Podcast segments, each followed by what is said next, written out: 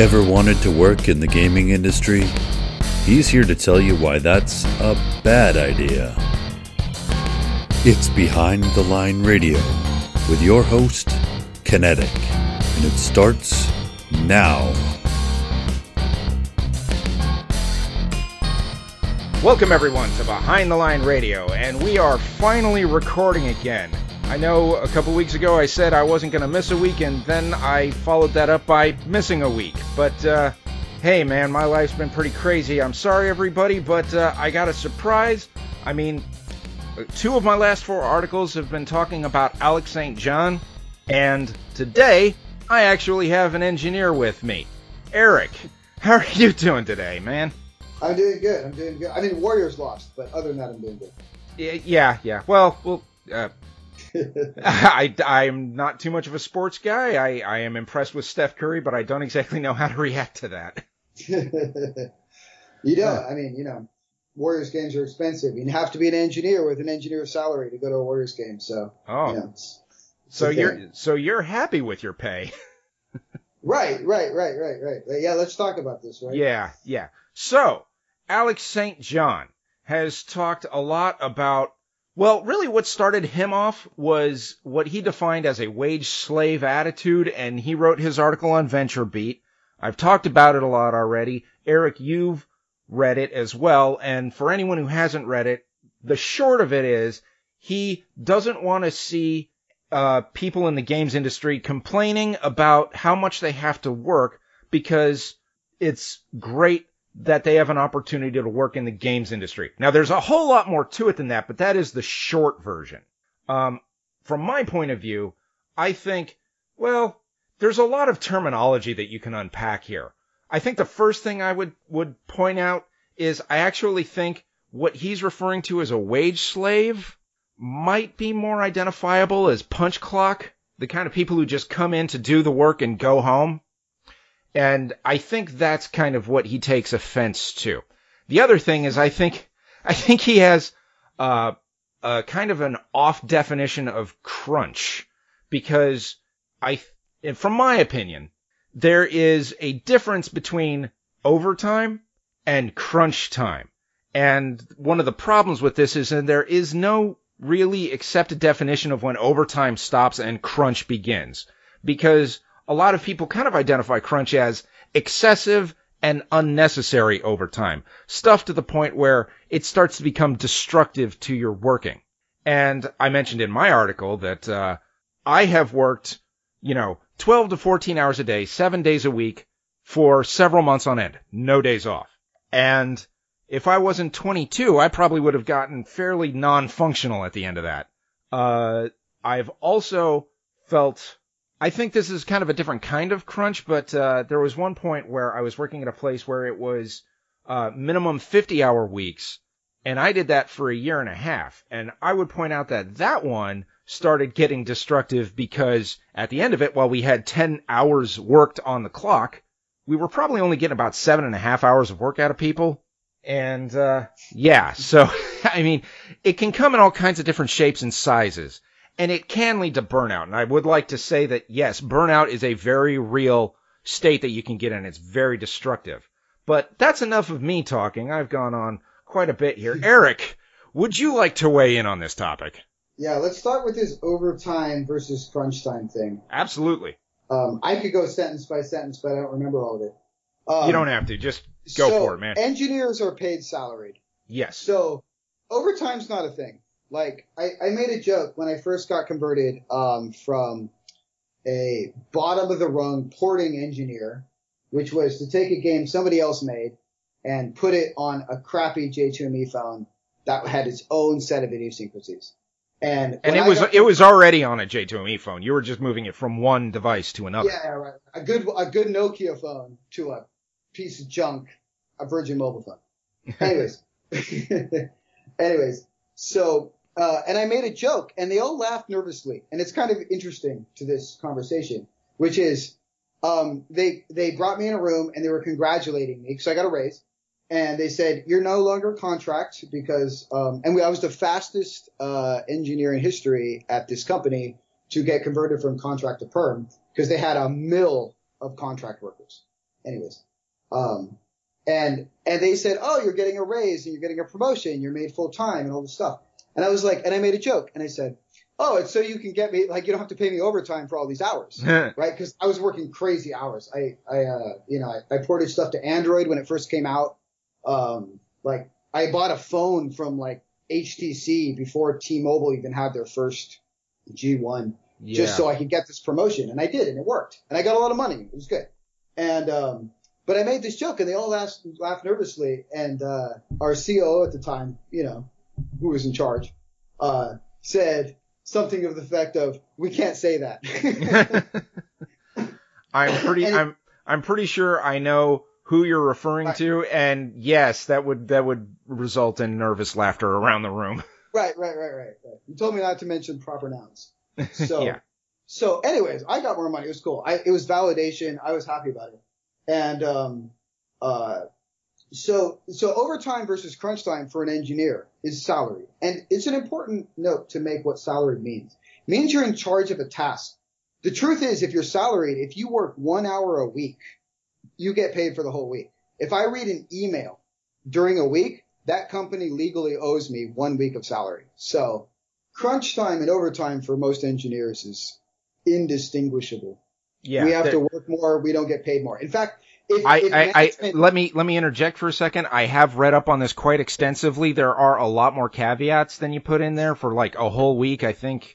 Uh, and it varies state to state. So if anyone's listening to this and taking your HR cues from this, look up your state laws. But the general, uh, uh, uh, if I can kind of paint on this a little bit, the general definition is as salary, you are given a task, you're in charge of the task. If you complete the task, you are due your salaried wage. Right, right, right. Uh, you know more about this than me because you hire more people than I do. Yeah, I also set up a clock system and, and followed all kinds of other stuff. So yeah, I, I Like, I've yeah. I've read up on this and I've worked with HR carefully. So Yeah, no, you're better at this than me for sure. I, I play fast and loose and hope it all works out. yeah, you do. I know you do. it does work out for most part. Um, so okay, so so for us, it's about it's about what we get paid for how much we work. And my understanding of the controversy is that what Alex St. John said was that hey, you work in the games industry, like it's a beautiful thing. Like you you're passionate about it. It's not about the money.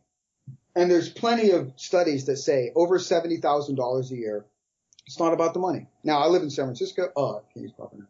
You can. I live in an expensive place to live, and uh, uh, in the United States, and so you know that number is different. But I make over that number, whatever it is, and and the question is, is do you like doing it? And that's kind of what he gets at. Like you're complaining about this, right? You're complaining about you have to work all these hours and you don't get paid more, and um, it's a culture of it. Like they expect you to, because when they hire you theoretically, you're negotiating for 40 hours a week, right? as a baseline. Yeah, it's a baseline. That, that's a baseline understanding of what a work week is.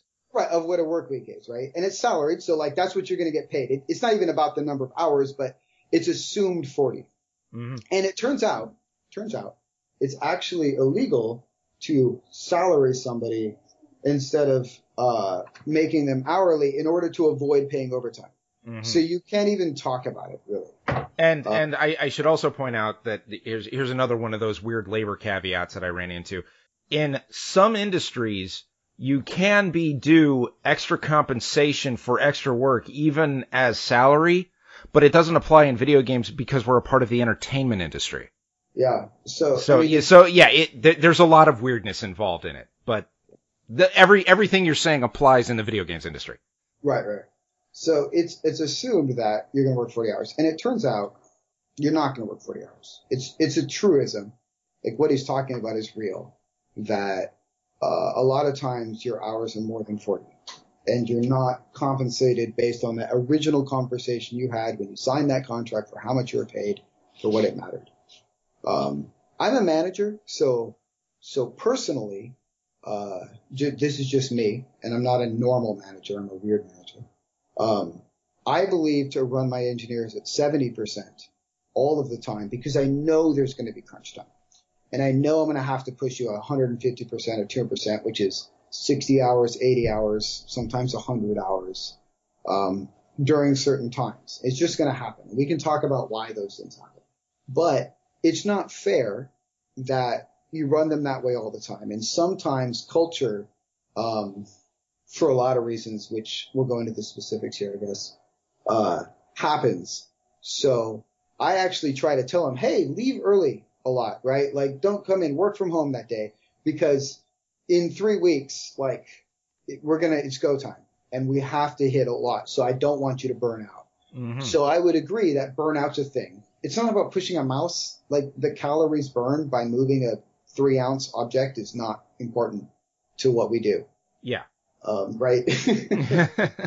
and, and there's a, I, I think there's a, a, a, one thing to note there was there was also the whole, um, quote, real work thing in, in Alex St. John's, uh, pieces where he, he's apparently, I mean, I'm not to uh, really challenge him on that one. He's from a really rough upbringing out in the rural Alaska where you have to go hunting to get your food and or else you'll starve kind of a situation. So, I mean, that's not exactly what we're talking about when we're talking about quote work. Like you say, it's not about the calories burned where you're pushing a mouse around.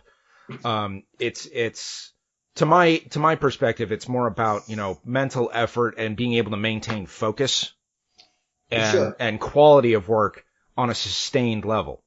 And again, I'd like to point out that, that this is kind of a difference that we're calling, but, uh, uh, to me, again, there's no accepted definition of crunch, but you talk about, you know, 60, 80 hour weeks and you let people kind of run on 70%, which I presume you mean 70% where 100% is your maximum safe. No, uh, 100% is 40 hours. Oh, I see. Interesting. So like, okay. you don't have, you, 30 hour, work. you said it right. That yeah. I, I always tell my engineers, uh, six hours of solid work is fine. Yeah. Um, because, you know, 12 hours, 13 hours, what are you doing? You're probably making bugs. Yeah. Right. And, and that's, and hey, exactly. Cause you're going to get to a point where you're not mentally sharp anymore. And there's going to be points where you're going to need to stay rested so you can keep your stamina up for when you have to push that hard. And that's going to happen because, you know, hiccups are going to happen. I mean, we work in an industry where there's so much, you know, interdependent stacked on technology that one, it's a princess and the pea situation kind of where you have one thing at the very end of the chain happen and it sends these ripples all the way down and then the princess that's your game at the end is like, oh, this doesn't work right anymore. Eh. But I'm uh, googling princess in the pea. Sorry. I don't know what that is. Oh, um, the strange things you realize people don't know when you're in a conversation. Oh, I see. Wikipedia summary has told me everything I need to know. Yes, it, um, it, the, the the princess who, who, who, someone needed to prove that this woman was actually a princess, and the right. proof was that she would have to be super super picky. So she was on like six stacked mattresses. They put one pea under the bottom mattress, and that was too much of a disruption, and she could not sleep well. hopefully they had good science and they tried it without it. And, no, the problem was actually that your mattresses are garbage. um, and you know, you know the, the messed up thing about this is that the reason this happens is what you said is true, but the people in charge of the engineers, dude, they write numbers on spreadsheets. It's not that criticism is more properly directed towards uh, project managers.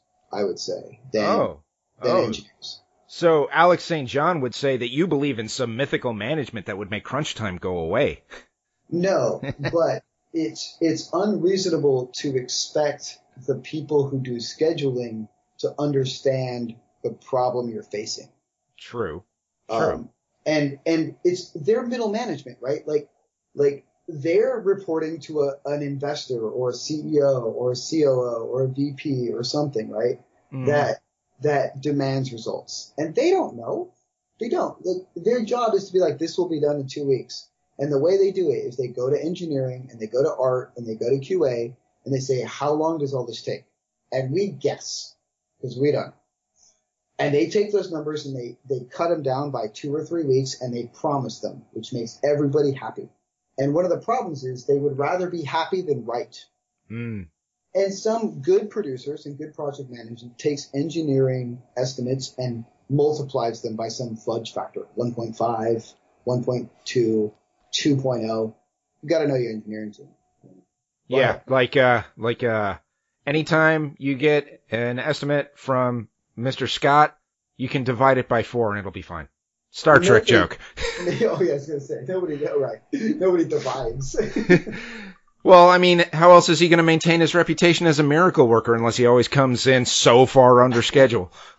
I know, but you don't know what they're doing with that either, right? Like some people, like, look, I'm going to guess two weeks, but I know, so I'm going to tell you three or four weeks, and like, I don't know, right? Like, it's it's random Yeah. because engineering is hard. Yeah, And- I mean that that's even happened to me in QA. Someone asked me, "Well, how long will this take?" Like, I don't know. That could take me two weeks. About an hour later, here it is. Right. right. Well, that was fast. Yeah, my first try worked perfectly. and you don't know that's going to happen, right? Yeah. And, and project managers inherently want things to be predictable, and what we do is inherently unpredictable. That's Uh, true. Like again, all, all parts art. Art's an easy one for people to understand, I think, because it's visual. Mhm. and like like I want it to look good. Well, okay. So I drew a thing, right? I painted it. I think it looks good. Or maybe I don't. I don't know. yeah, And and, like I show it to people, right? And they like it looks like crap. And you're like, okay. so, so yeah. have to draw So with with thing. with art, not not to not to just in case anyone's hearing it this way, not to discredit the work that artists do in any way. It's just a lot more upfront. We we wouldn't be. I I sure as hell I can't draw for crap. I wouldn't be able to do it, but I can see kind of what goes into it somewhat. And Right. so with that, you'd be like, okay, we have this much time to make, you know, your initial design, and then you get a couple, you schedule a couple of rounds of feedback, and there's less variance to that than there would be some other stuff, unless you started getting into 3D and you were having rigging problems on the Well, model or something. I mean, but the reality is the CEO could look at it and be like, this looks like crap. And you're like, well, let's do user testing. hmm And the user testing is inconclusive because it this. Because like you're like, hey, do you want free food? Do You want to play a game? I'll give you fifty bucks. You want to show up? And they're like, yeah. And half the people just tell you what you want to hear. So, so anyways, so I mean, art's art's a good example. Engineering is worse, and QA is arguably even worse than that. Which is art's like, hey, make something look good, and have all the stakeholders buy in to this is exciting, or we have stats from a user survey that it says it's exciting, whatever that means. Um, and then, okay, cool. And then engineering has to make it come alive. And this is very complicated and not usually applicable for a podcast, I would assume. Um, cause code is hard and, uh, platforms are difficult and things change and all that. And then QA has to then find what we missed. And engineers are smart people. Like, and, and we're arrogant, right? We, we have an ego. Well, you are. Uh, and most of us uh, you know, we're smart people. It's, it's I Yeah. always say, if you want to get into tech, you just be smart. It's easy. um, and so we don't like being wrong. And QA's job, who's paid whatever a third or a quarter of what we were paid, um, has to find where we missed. And the question is, how long does it find it? How long does it take to find all the bugs? You know? And the answer would be, often be something like, I have no idea. How buggy is it? Well, I don't know how buggy is it. We can only find that out by finding the bugs. So, right, and it's theoretically unanswerable because you could miss things, and there's no proof to say you found them all. Uh, I, th- I think you might remember this. I, I, I irritated one of the, the producers by creating a chart. It's like, when do you think QA will be able to pass this? And I pointed to a chart that was QA confidence over time, and it never reached 100%. Sure, yeah, right. Um, and so it's inherently unpredictable. And what happens is these project managers like predictability and they want to say milestone one will be done by such and such a date and feature seven will be done by such and such a date and it will take these many engineers that will do this much work and accomplish this feature. And finance, right, who's involved in this, like starts being like, well, what do we pay them? when are they done? And the game will be done by this, and it'll make so much. And like they're all doing very simple Excel math, but you know, rigorously. Um, and the truth is, it's all based on a house of cards, right? Mhm. Like it's it's So, very it- Yeah, they're, they're coming up with concrete numbers based on very fuzzy estimates. yeah, right. That's exactly right. And hmm and we're talking about games, so Mhm. it's not just games are hard. And and Alex St. John makes this point, and he's not wrong. The worst I mean- kind of right, not wrong. right, right. And games are the hardest things. Like no other piece of, he makes a joke about business productivity software. Like you could do that and make more money. And it's true. Because I've, I've actually heard you say that in the past. Yeah, no, I'm, I'm, I like, I went from games to digital entertainment and it's already a lot easier. Um, oh, Jesus. Yeah, it's sure, and it pays better. Uh, and the, the problem is that with games, no business productivity software, the person buying it is buying it to make more money. The people who are playing our games are doing it to have fun, right? 98% of our users don't give us money in free to play. I'm not sure. Box games are different. Um, you know, mobile and console is different. It's all true.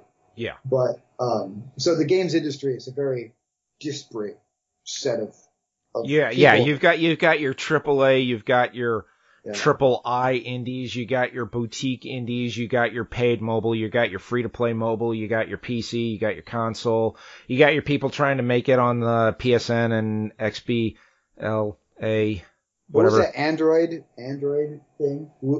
Ouya?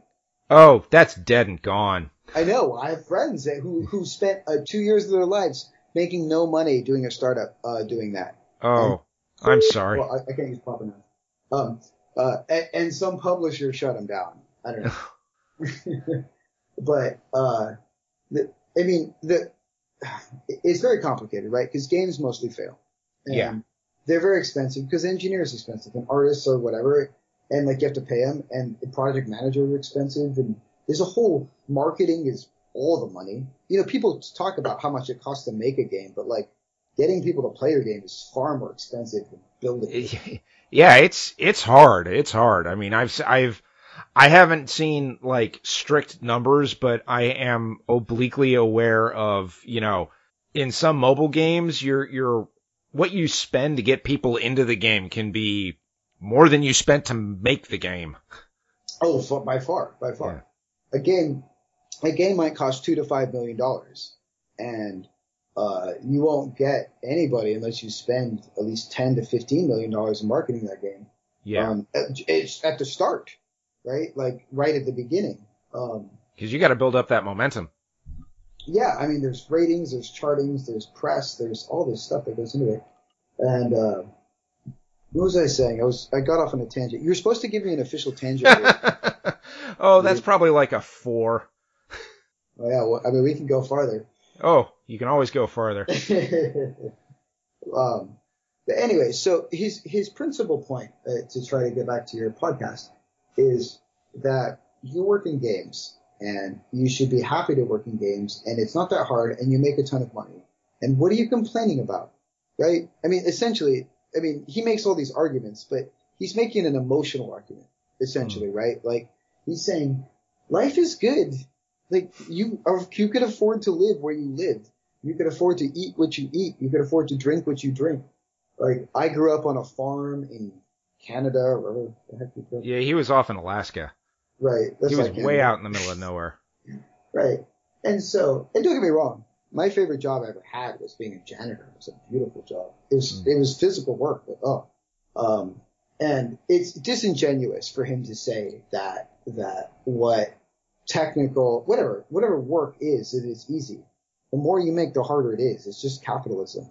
Like, it's Yeah. not easy. It's not pleasant, and we're doing it for money. Yeah, and I, I I understand his point to that because I actually asked you about this a while ago. I didn't give you any context, but his point about um, you may not have seen this from him, but uh, uh, the idea is that particularly as an engineer, because he actually didn't say this at first, but he's specifically talking about engineering. He, Okay, I fra- he framed it, yeah, he framed it as though it was all of the games industry, which as QA who's gone through the, the meat grinder a few times, I took a bit of exception to. But I understand what he's saying, uh, at least conceptually with engineering, and he explained it better in one of his blog posts where if you have a, uh, a problem that you're trying to solve, you kind of lose yourself in the work that you're doing on it. And he made a, uh, uh, uh, like a Zen trance analogy that you weren't so fond of. Yeah, we could talk about that a little bit. Yeah. He said, I, so I remember this. This is, this is how this all started, which was like you go into a trance and you wake up 12 hours later and like the code is written. Like, whoa. So the thing with Zen and trances and meditation is that you're emptying your brain. And the thing with engineering is you're filling your brain. And don't get me wrong, you can go into a problem and like you'll be so focused on that problem that when you st- lose your focus of that problem, it's hours and hours later and it feels like no time has passed. That's a sensation that happens, but it's not pleasant. I mean, it's not easy anyways. It's like making a correct chess move. Like I thought 10 moves in advance. Don't get me wrong.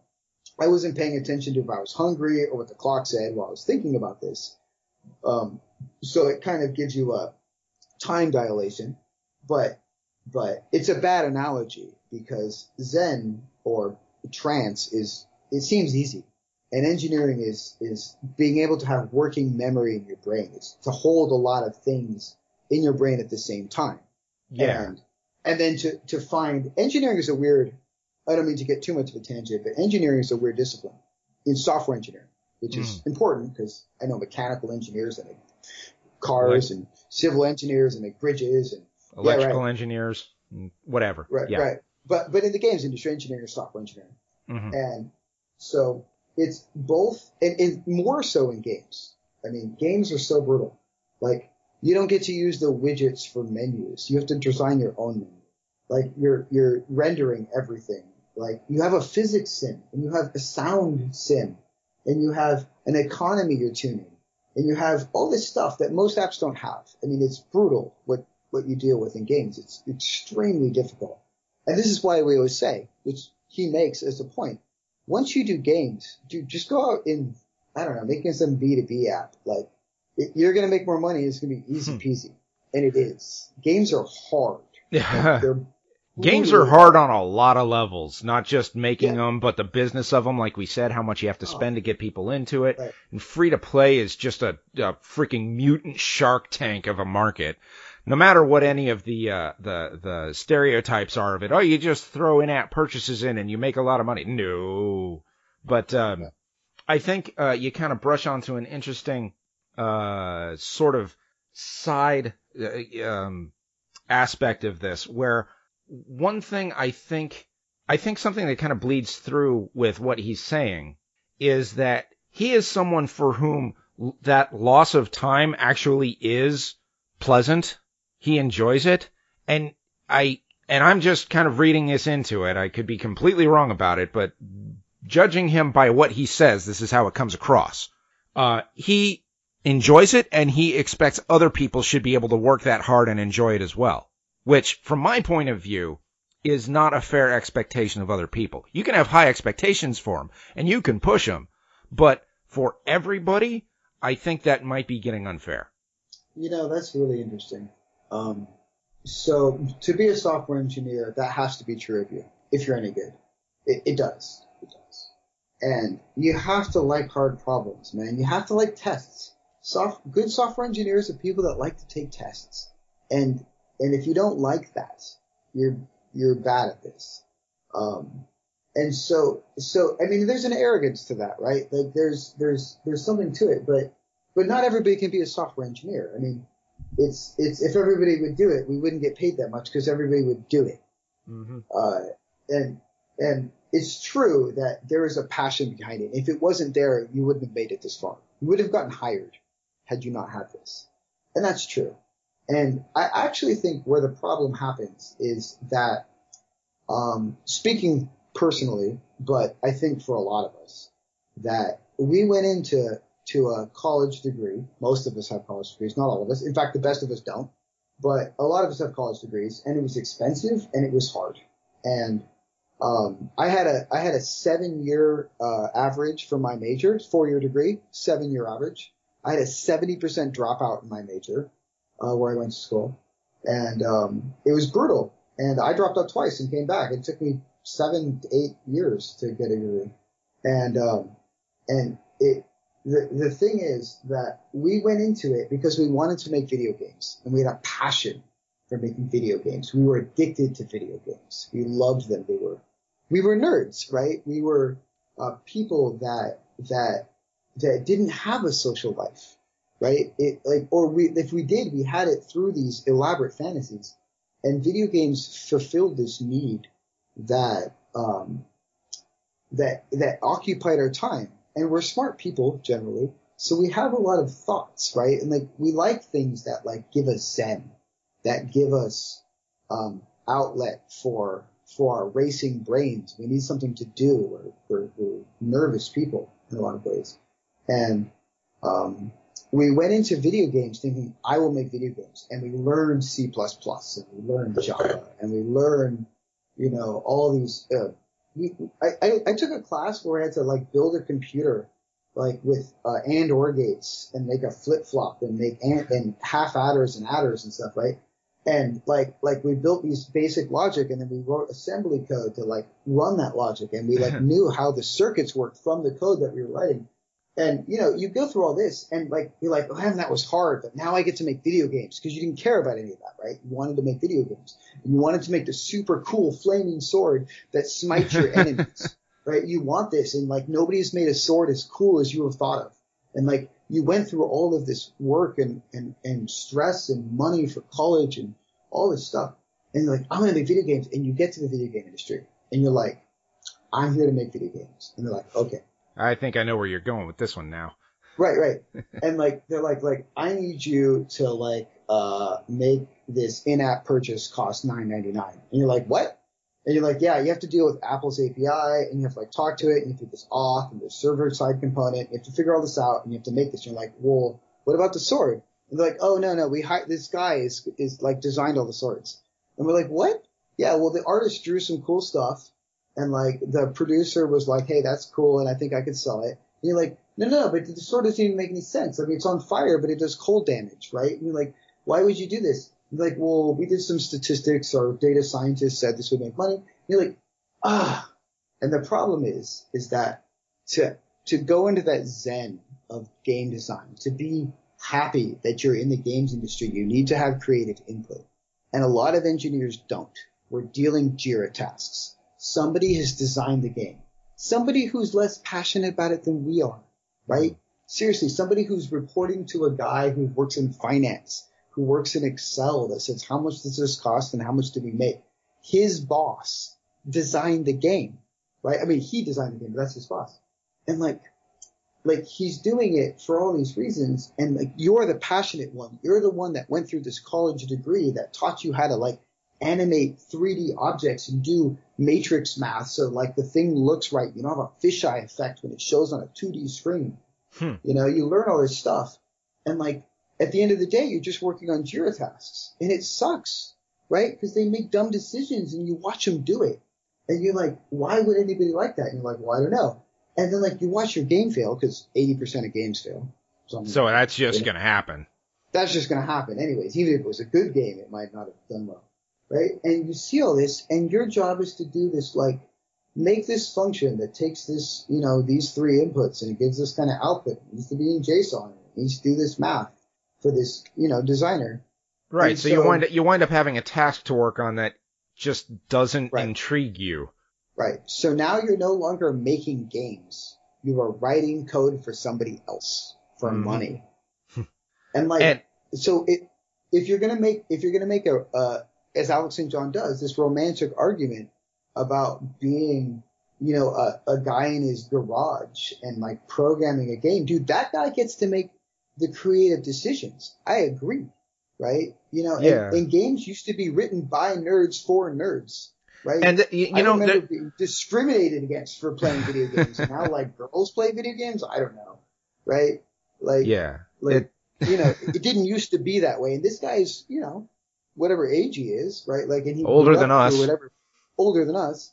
And, you know, it used to be that way, right? Like it used to be written by engineers who, like, you know, okay. picking the, the stats for the sword wasn't, it was the cool part. That was the payoff. Yeah. And now we don't get the payoff. We just get the work.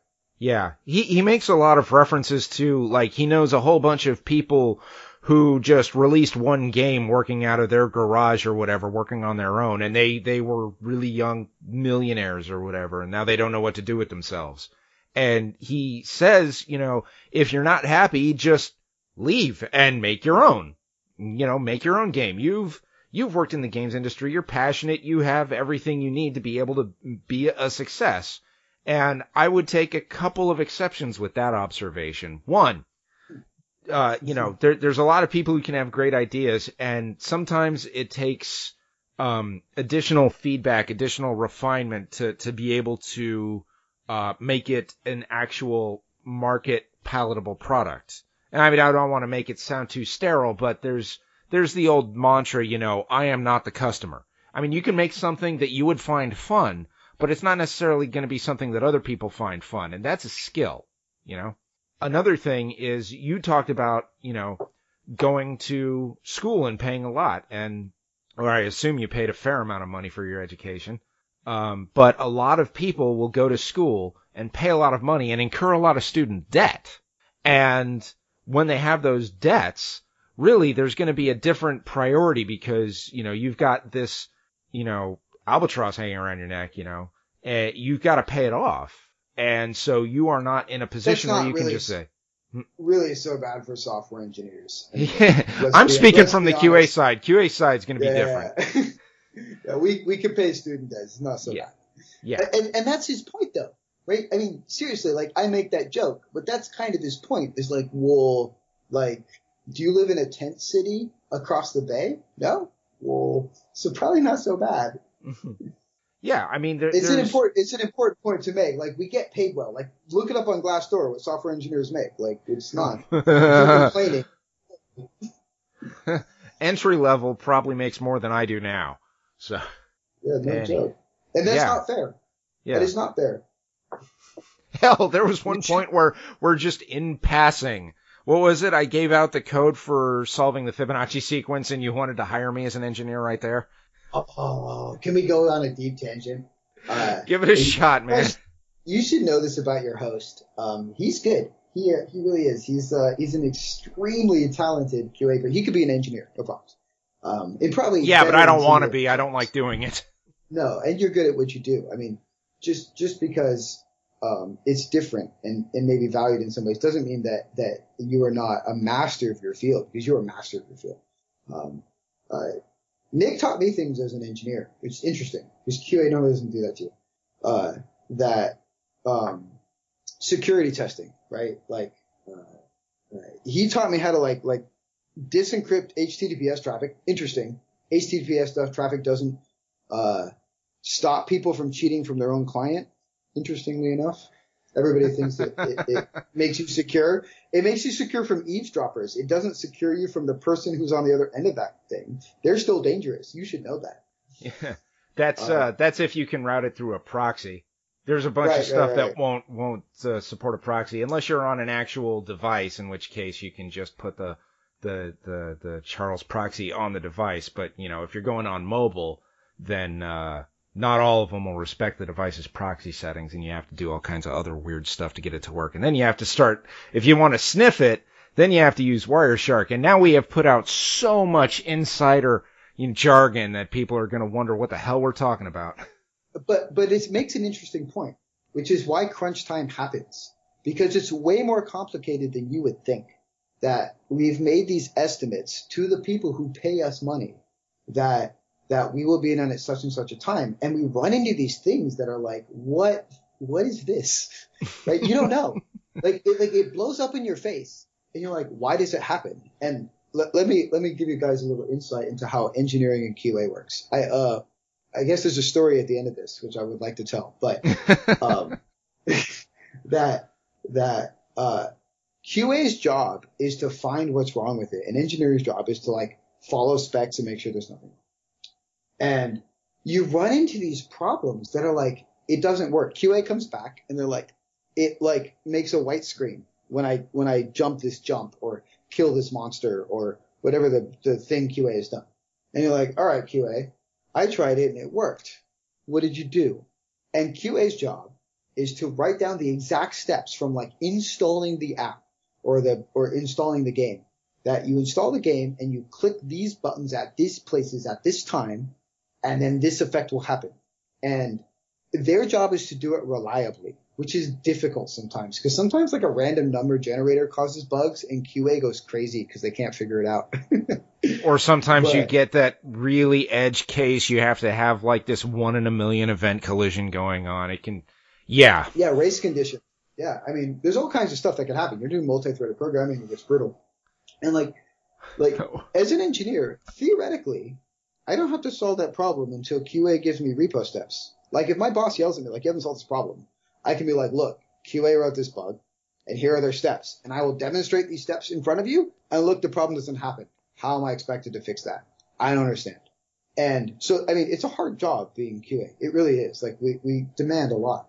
And Especially when engineers keep coming back and saying it doesn't happen. Yeah, right. yeah. no, because we're not that good at it. And so once you, I well, I, I am gonna I'm gonna interrupt your story here with uh, uh, with a with a little side thing. You are particularly bad at it, my friend. there, you you'd come I, in in the morning and say, "This is broken. What happened? It crashed. What were you doing? I don't know." no, I know, I know. I can never remember. That's why I should never be in QA. I don't have the I don't have the brain for it. You should never well, be in QA. That's why I need project managers. I'm you know I don't have any organization to it. Um, but uh, it's funny because I'm a manager.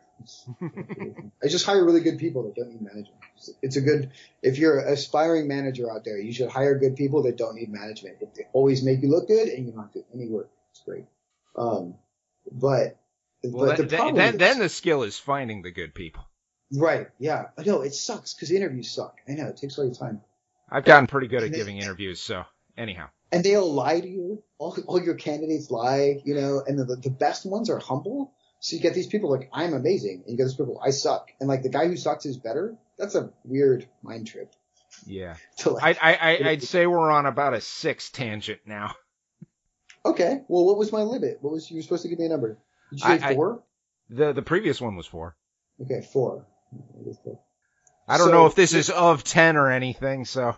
And people and, should realize this. I don't know if you've told them. Like the vision for these games is far greater than what you actually ever get. Almost always. Almost always. Because of most of these reasons. Like you run out of money or you run out of time or the game took three years to make and it's irrelevant now because somebody already like kicked your butt or mm-hmm. like graphics have moved on or whatever. That's what kept so, happening to Duke Nukem forever. Right. No, it's true. Well, they were proud, right? And you should be proud. You know. Um, and and and yet somehow it looks like the latest Doom game. I haven't looked into it too much, but it seems like the latest Doom game is what Duke Nukem should have been. Right, and this happens. Um, yeah. There's a famous book called Dreaming in Code, which is about a guy that tries to make a calendar app or something, and like like it, it gets it gets into these abstractions, and he just never finishes. And they redesign it and they redesign it and never finish. And then some guy from the garage kicks his butt right? Like writes a perfect calendar app because it's not that complicated. I mean, think about it. It's not hard. Yeah. But but but if you get really into it, if you nerd out on it, it could get really complicated. Like it's like, well, how do you schedule things? It turns out it's an NP hard problem. I don't know. Oh yeah, and then and then you got to start dealing like you're kind of sort of brushing up on the idea of feature creep, which also happens yeah. and can also screw up everything. Or you're you're working on a game and then you know, another game comes out with this feature and then everyone freaks out. It's like, we gotta have this feature. It's like, okay, well, we'll just like flip over the table here and start everything right. from scratch if you want that.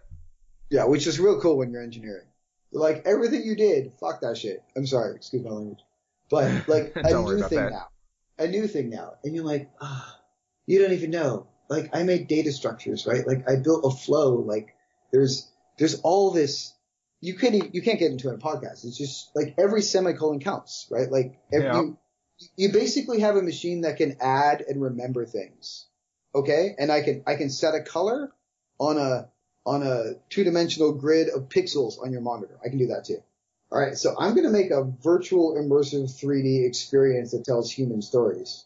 Okay, from like a machine that can add. Yeah, I mean I have libraries. It's not as hard as it sounds, but it's still hard. Yeah and it's really complicated, of course.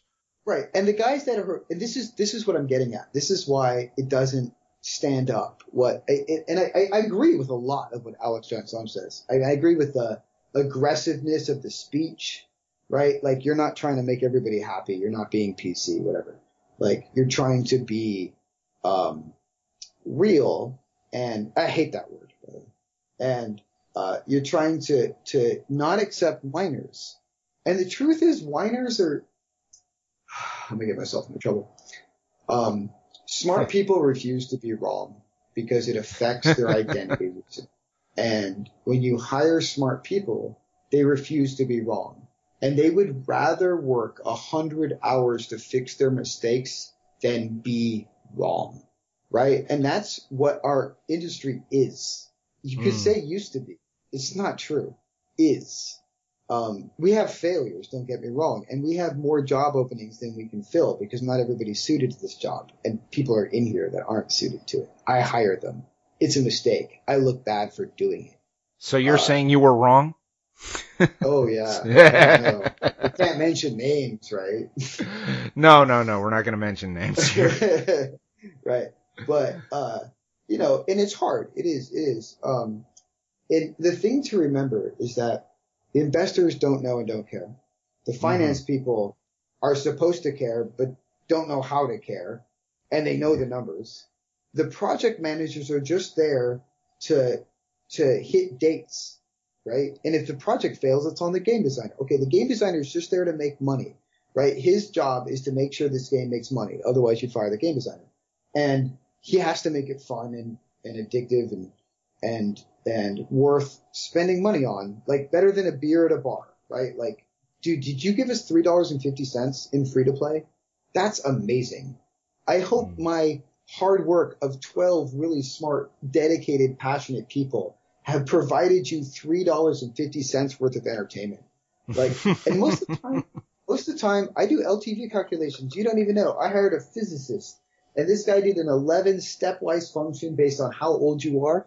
The first five minutes was worth different than the first day, which is worth different than the first three days, which is worth different than the first week, which is worth different than the first Monday through uh, Sunday particular day. He like figured out how much you would pay on a day of the week, right? Mhm. And LTV of our users, like LTV means lifetime av- value, by the way. yeah, was like three dollars. And you're like, that's Mm. cool. It costs four dollars to pay for advertising to get one install. So how are you going to do this?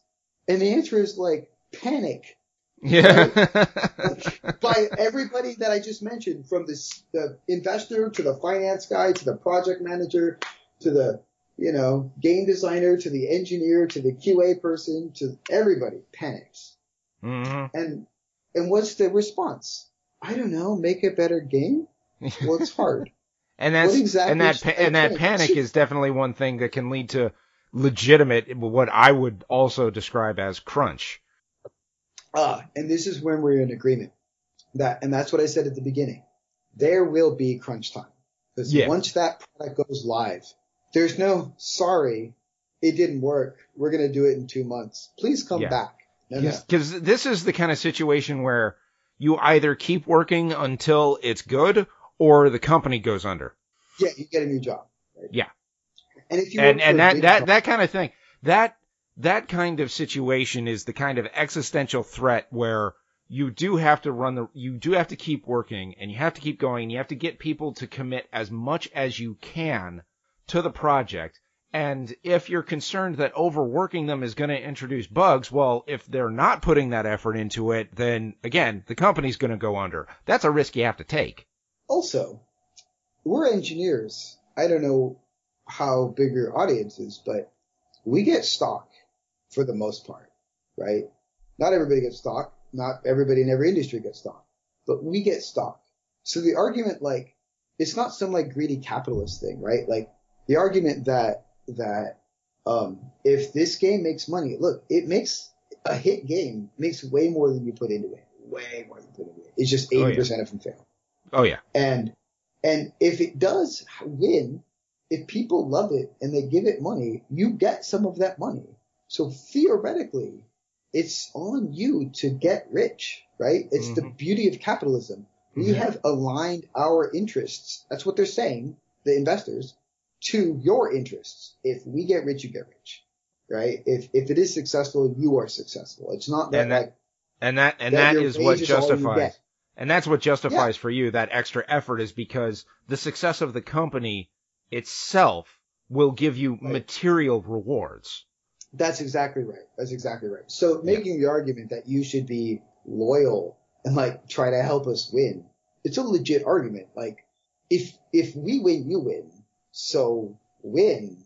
And mm-hmm. you know, and, and to be honest, they don't know anything about it, right? Like engineering specifically, but also art and also QA and also game design. Like it's where the rubber meets the road. It's the guys that produce the product. It's not the guys that like say when it comes out. It's not the guy that pays the marketing campaign. It's the artist that draws the marketing art, right? It's not the guy that spends the money. It's the guy that produced the asset. Um, that's important. It's where the rubber meets the road. And it's not executive management. It's not the super high paid, fancy titled guys. It's not them. It's the people that make the game specifically write, type things on a keyboard that are part of the end experience, right? That where it matters. And you're mm-hmm. right. It's where hiring matters. You gotta hire the right guys. I mean, game designers theoretically are the whole business, right? Like theoretically, I could pay enough in engineering to to get what you want with zero bugs. Theoretically, I can pay enough QA people to test every possible button click at every possible thing. I could write engineers to simulate button clicks. I, I could I could pay enough artists to design enough art and do enough A/B tests to find the perfect marketing asset, right? It all hinges on the game designer, Mm-hmm. and that guy's main job is to make money. It's his main job, right? Mhm. His job is to design a game that will pay for all this rubbish, right? Right, because again, so- if if you're spending more money to get the people in than the game makes, then again, panic. Because like like, like my friend Greg you- says, you like my friend Greg says, you know, someone's got to pay. and it costs you because engineers are expensive. Art, if you get enough of them, is expensive. QA, if you get enough of them, is expensive. And those two fields are pe- things you can throw humans at. Like engineering and I mean uh, art and QA are things you could just use more of. Mhm. Hire more people. It's fine, right? Like you'll never run out of stuff they could do. Yeah. Right? Like uh, engineering has a has an interesting problem where the more engineers you add, the less efficient your engineers get. And So that's actually that- something that Alex St. John points out in one of his blog posts about diminishing returns when you add people to the project. just and- engineering. Yes. That's not true in QA and, and art, but it is. yeah, true in- I, I, I, w- I would say too that the, there's uh, and game design. you, you in QA you want to make sure that you have quality people there because if you're just throwing unskilled people at it, you're going to get some garbage out, and you might wind up with creating less efficiency on the engineers because of an increase in invalid reports. But Only if you accept bugs without repro steps. If they come with repro steps, I don't care how many QA. You well, I mean, If yeah, you can you can still you can still want. you- I've seen a lot of people who can give repro steps and it's still a garbage report. I've but, seen uh, you manage 20 QA on a project before. Like you could, I've, you've had bad QA. Like, I've seen you make, I've seen you make value out of your bad QA. You know, I, I have, right? And art Yeah. is true, but like, but engineering, that's not true. Like bad Yeah. engineers, like will destroy good engineers. They're But- like but- a virus that infects you. There, there, there is there is one thing to talk about here with, with respect to Alex St. John's writings, where he pointed out, like, and this was in his thing where he was talking about the mythical ideal management and trying to avoid crunch time. That the the this, and I think this is kind of a mischaracterization he makes to, uh, I suppose this is the correct use of a straw man argument, um, where he says basically that a um, uh, people who want this magic management are also those who would believe that uh, uh, you just need to add more engineers when it's clear that you need more work in the project, which would inherently be later in the project. And he kind of illustrates this with a Dilbert strip. Um, I read that. Yeah. He like 300 man days. I had a 300 view. I want it done by five o'clock. Larry says. yeah. and there was one about uh, uh, uh, how much faster will this be done if I give you two extra engineers? Well, considering the time it would spend to train them and get them familiar with the environment, it would slow us down by two months. Yeah.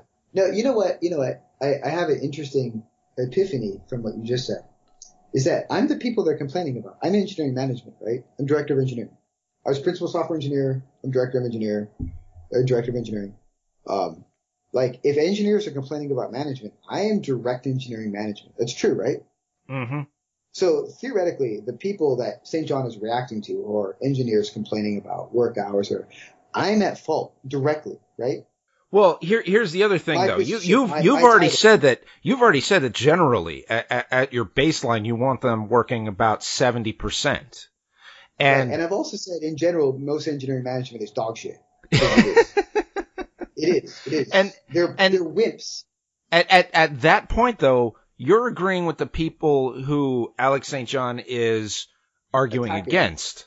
Right. Right. Right.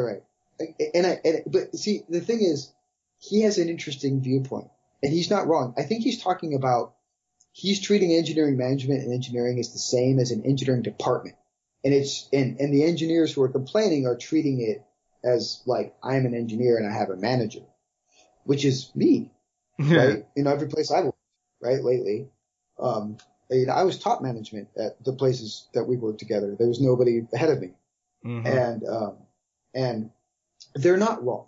That and here's here's a dirty secret about engineering management. So let me tell you how to be a good engineering manager. If you're listening and you're an engineering manager, this is how you do it.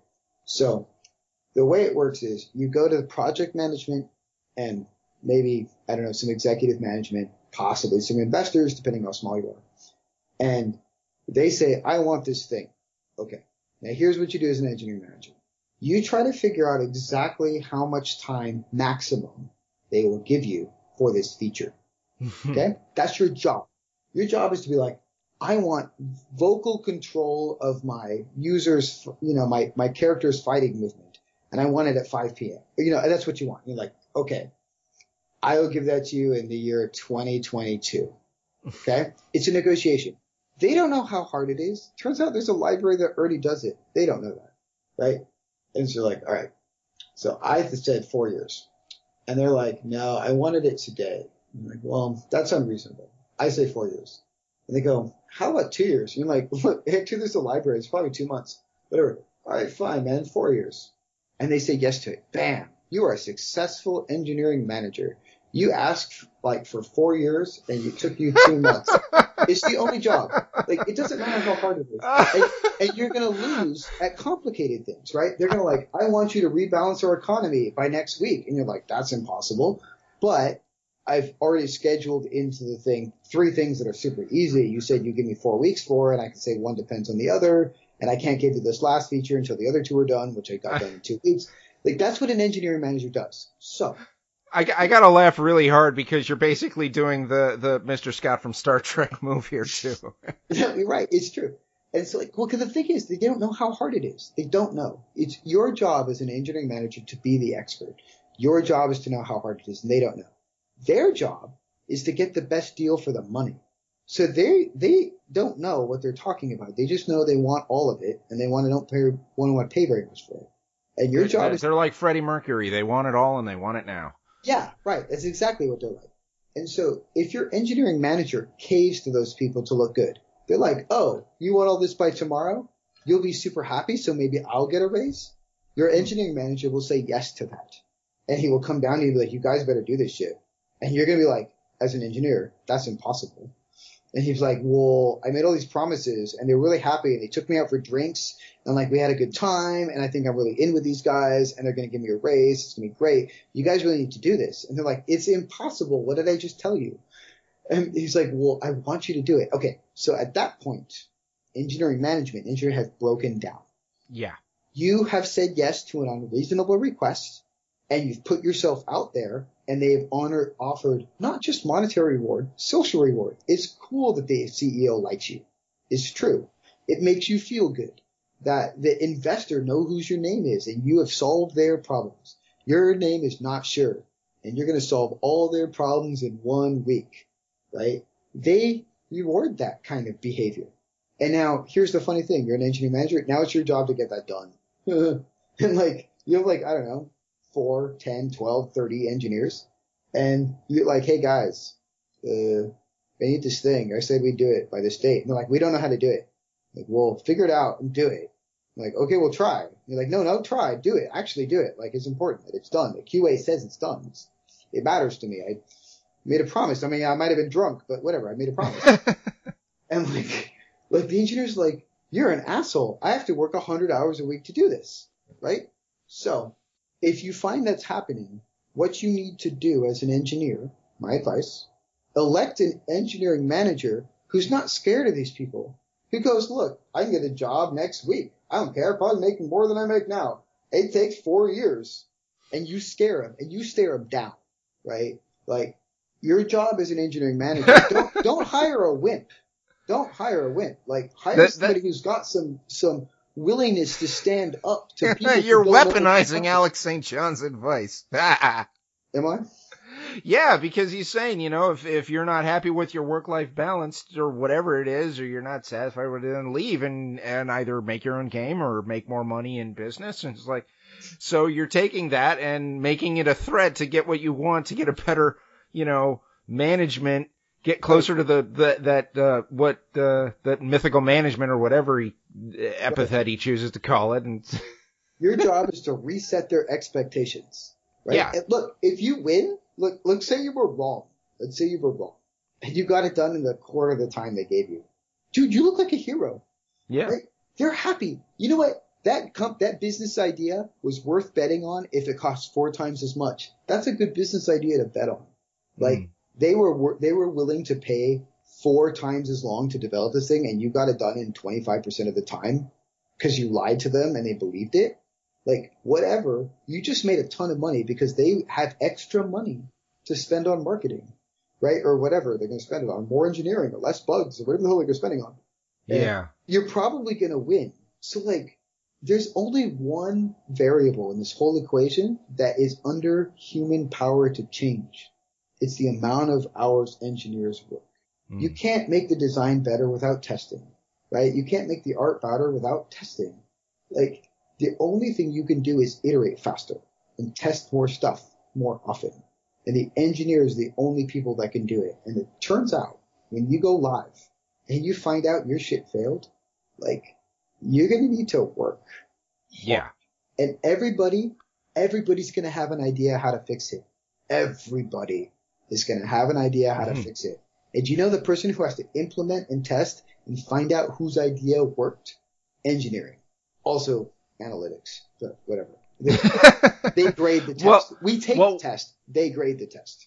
What one thing that I think is is I mean a lot of what you're saying here has to I mean we each have a lot of experience in like the mobile and free to play market, but that some of that doesn't apply in the same way to say a console release. So I'd like to just sort of bring into consideration here the story of L.A. Noire and Team Bondi. And this I think is where you can even Alex St. John if he has any intellectual honesty, should say that this was not a good work environment because the stories of that and Brendan McNamara running it were horrible. Where they were working on, I don't know, like 60, 80 hour weeks minimum, probably more. I don't remember the numbers off the top of my head for years. And they were subject to all kinds of like changing of the mind on design and they have to do all this whiplash stuff and they were kind of being uh, I suppose threatened would be a, an appropriate description where, you know, they could get bonuses for all the work based on the market results of the game, but only if they kept their employment till the end of the project. So they were, if, if they put in all this work, they felt pot committed, you know? They put in all this work and they wouldn't see anything coming out of it unless they saw it through to the end. And so that just led to just more effort, more, um, sort of resentment building up. And, and, you know, if you look up information about this, this project, it was, uh, by all reports, it was a nightmare. And, um, it, I've it seen that. kind of, movie. it, I can imagine. yeah, it, uh, it actually left a really big bruise on the Australian game development sector. It's, And, uh, it goes back to what I said, Nick. Like, Yeah. like you know what I do at work? Honestly, you know what I do? I go like Agile's a thing, right? Agile's like a development cycle thing, and we have sprints and we have Jira and all that. It- This is what I do as an engineering manager. I need perfect specs. Nope, you can't change them. Not between milestones. Nope. Yeah, I'm going to take these specs. I'm going to tell you how long it takes to make them. You are not allowed to change these things till I'm done. Right? And if you do that, it, you have to thrash design. Like that's where the thrash needs to happen. Like they are lazy sometimes. They push the thrash in engineering and it destroys everything. And your job as an engineering manager and your job as an engineer, you know what I tell my engineers? It's really funny. I have some really smart engineers who are very timid. And I'm like, look, what happens if you just say no? You're the only person that can do this. I'm in a room full of people. None of them can do this. you're the only person that can do this. The only person that knows the code, the only person that's done the documentation, or I mean, read the research, right? Uh, you're the person, if you say, I'm not doing this till tomorrow, what are they going to do? they're going to do nothing. They're going to wait for you to do it tomorrow and they're going to get mad, but they're going to let you do it. And the important thing to know is if you're an engineer and you're unhappy, do flex your weight. You have weight. You know, you could just be like, I'm in charge of this part of the project. This is how it goes. And if they're like, I don't like that, you're like, well, then I'm not doing it. And I promise you, it costs them more to find, to spend the time to hire somebody, to talk to the recruiters, to pay. You know what we pay recruiters? 25% of your annual salary. Oh, right? That's what yeah. recruiters make every time we hire somebody for them. So I got to pay them 25% of your annual salary, which is whatever it is. And then I have to teach you how it works because it's totally reasonable for an engineer to be like, I'm new. I can't solve the hardest problem here in the first week I'm here. So I got to pay you a month or two before you're even useful. And then my product's delayed for a month or two, which is worth more than any of you engineers. hmm. um, because marketing is everything, you know, and, and so, so you have negotiating power by saying, I'm doing it this way. And if they thrash you, just tell them, no, I'm not thrashing. and what are they going to do?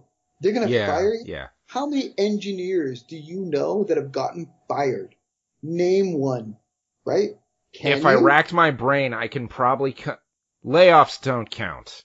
Layoffs don't um, count. Layoffs don't. They kill yeah. the whole department. Actual actual downsizing doesn't count. Yeah. Um, I can name a couple, and I think you know who I. Uh, you know the same people.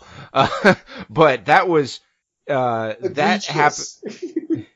yeah, that was that was very well earned. right, right, right. It's, you it's, and I would have a lot more money if they didn't do that. Maybe. Um, but, uh, you know, I mean, so he's not wrong. It's not so bad being yeah. a software engineer. It's not. And if you're a wimp, if, like, you know, you, you work in the games industry, right? This is really funny. I want to get. Yes, I do work I wanna, in the games industry. I want to work. I want to get in some. We're we're coming near the end, right? I gotta I gotta get out of here in a bit. But oh sure. Um, yeah.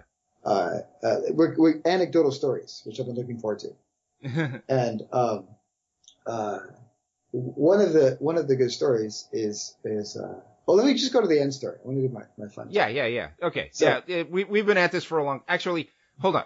Yeah, we've been at this for a long time, but there's one other thing that I want to hit on Alex uh, St. John's uh, you know pieces, and then we'll we'll wrap it up for tonight. And one thing that that I gotta say is one of the real reasons that people have such a big backlash against him is because he presents himself in all of this such stuff like such a, like a very dismissive jackass and he you know like you say he's not wrong there's a lot of points there but when he he a lot of what he says is very diminishing to a certain point of view. And like i said there's a lot of i think what he's talking about when he's talking about crunch is just overtime. And it's going to happen here and there. And he doesn't define his terms here. He talks about how everyone who's complaining about crunch is just a whiny baby and they're so worried about work life balance when their work should be so rewarding that they don't. And he has other stuff about, yeah, kind of, I don't want to open a whole new can of worms here, but you know, he makes statements about women in the industry and, and there were other, uh, uh, uh, reactions to that. There were, uh, his, hiring slides that people took exception to statements about people with Asperger's and, and I understand kind of what he's talking about with that, but I think his presentation was done in such a way that it incited some of the reaction that he gets. And that's what one of the things that I find interesting about it is because it kind of glommed the whole like internet games culture onto him for about three days of massive anger. And then like the the torch and pitchfork mob kind of moved on, but you know he's still there talking, and and you can see in his blog there's other stuff, and but he he's it, wasn't like he said it to get attention because the stuff that he's talking about he's still presenting himself that way, and I don't know it drives me nuts sometimes when people um, manage to obfuscate their own adequate point with a really bad presentation, not just bad, but you know arguably insulting. So that's what that that was my piece. If you'd like to to reply to that at all. Yeah. So when when I first googled this, the number one hit was his daughter being like, "This guy's a dick," and she made this interesting point actually that that I, I want to say both sides of this just real quick. That uh, in my engineering field, uh, uh, uh college college experience, I think there were f- mm, four girls in any classes that I saw. I'm not I'm not speaking for the whole major, but I think I saw four girls in my classes, and I had I, went, it was an impacted major. My classes were full. Not a lot of girls in computer science when I went to school, which was eight years, so you know, good segment. I have reason to believe that the demographics are shifting there. Uh, it's true. Um, and uh, anyways, so so the, on one side, are women rare in my field? Yes, absolutely. Um, does his daughter make this really interesting point, which is she said that women in the field, he said they have an advantage. I think was what she took exception to, and she said that like when you're good, they're going to put you as a sales engineer, which honestly is a junk career path. And it's not a junk career path. It's, you're a bad engineer, but you're sociable. That's why you're there. And mm. it's, is that insulting to just put every woman who shows up in sales engineering? Yes. Because it means you're not a good, we're not, we don't want you working on the product. We want you explaining the product to somebody who doesn't understand engineering, which is a mm-hmm. patronizing, uh, uh, thing to do to women, which right. I don't know that happens because there's so few girls in my field that like I just haven't experienced it. But yeah, yeah, your your personal experience is limited. It is not a representative sample size. And, and I work at small startups, so we don't have mm-hmm. like a mm-hmm. huge engineering department like bigger companies would, which would have a better statistical sample than me. But um, uh, I could see that though that that you're putting girls in sales engineering positions, which is insulting, and it is. It's true and she's right. And don't get me wrong. Um, if you're a bad engineer and sociable, you should be a sales engineer. I'm not making a gender comment there. I'm just saying if that's you, whoever you are, that's a good job. They'll pay you a lot because you can bring in millions of dollars, so they'll pay you a lot. Um, but she makes good, good, good points, which means, uh, you know what, you know, is, is, is, is acidic as that whole relationship seems, I'd say he raised a good daughter. Yeah. Uh, she seems smart. She seems aggressive. She seems like she knows the hell she's talking about, and she's not willing to be treated uh, as a le- lesser intellectual uh, being than than anybody else, and is unwilling to be patronized over it. And that's that's at least some measure of. Uh, uh, th- that's what I'm saying. Don't be a wimp as an engineer. A lot of nerds mm-hmm. are wimps. Don't be a wimp. Like you don't understand, but you're in tech. You're in charge. They can't force you and they can't go around you. They have to go through you. You're a bottleneck. Know it. Monetize it. Uh, you know, don't don't work extra hours for no extra pay. Get extra pay, yo. All right, I think that's a good point for us to start wrapping up tonight. Okay, um, but I get um, to tell a story at the end. Oh yeah, yeah, yeah. Uh, as as always, uh, we're going to share a little story, and uh, Eric, I, I believe you have something to, uh, to to share with all of us tonight. Yeah, I cleared it with him beforehand. God. My favorite story about about Nick, your host, is uh, I was uh, an engineer and he was a QA manager, and uh, we had a um, overtime scenario, and we did a lot of work, and we had to launch in a very limited amount of time. It was very important, and uh, so whatever we commit to Git, we make a build, Jenkins makes a build, and it goes to QA. And uh, uh, the, the, reason I tell this story is because of Nick's reaction is so exquisite. um, so so he gets the new build and he knows we're going live. He understands all the everything's at stake. And uh, I go, hey QA, can you do a, a smoke test on um, whatever 3.78b it was? And, uh, and and I say, I say, uh, by the way, when I mean smoke test, I mean test the whole thing. And if any bugs go out, it's your fault. It's not my fault. But smoke test because it has to be done in about two hours. he stands up. He never stands up, and he's a big guy. Like Nick is tall, right? And he stands up, and um, you know he's into MMA. I don't know if you know that. And uh, and he goes, he goes, he looks me right in the eye, and I'm looking right at him when I say this because you know he's headed. and he goes, he goes, you know that. And and we were we were seated seated facing each other yeah, too. right, I think yeah, at the yeah, time. right, we're not that far from each other. And he, he looks at me and he goes, I'm standing up because I'm, you know, aggravated because I'm doing all this stuff. And he goes, he goes, that kind of talk deserves a punch to the back of the head. and he's just silent. Like, he might hit me. and I smile. And my joke is that, like, it's true. I'm, what I said is true. It's true.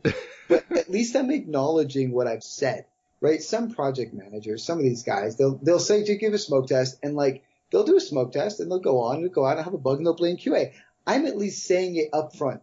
Like, like, look, let me tell you something. We're going to launch. You- two you- at least you admit you're a jackass. Yeah, right. At least I admit it, right? That's my point. That's why I said it, right? I'm an honest person. Like, like, look, this is a dick. You- move. You're not going to stab me in the back. No, you're going to stab me in the belly like a civilized man. like a civilized man, right? I'm gonna tell you when to do it, and then I'm gonna do it, and then I'm like, hopefully you don't die. I'm not. I'm just saying it's. It was. Uh, you know. Thing. Anyways, that was my story about Nick. It's a good story. Thank you, Nick, for having me. I appreciate it. Yeah, yeah. And uh, thanks to everyone for joining us. If there's anything you'd like to hear us talk about or see me write about, uh, you can always get in touch with me at Kynetyk at enthusiacs.com. That's K-Y-N-E-T-Y-K at enthusiacs.com. And unless my life continues to be on fire and makes me break my promises again, you'll be able to see my next, the next uh, behind the line article next week and the next behind the line radio in two weeks. See you next time, everybody.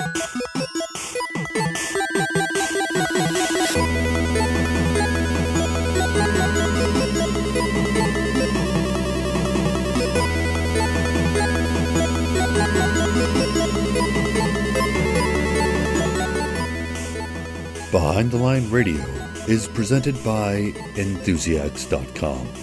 For more podcasts, Let's Plays, articles, videos, reviews, and more, visit us at Enthusiasts.com. Also, send us a comment on Twitter at Enthusiasts. View us on YouTube, channel Enthusiasts, and like us on Facebook, Enthusiasts.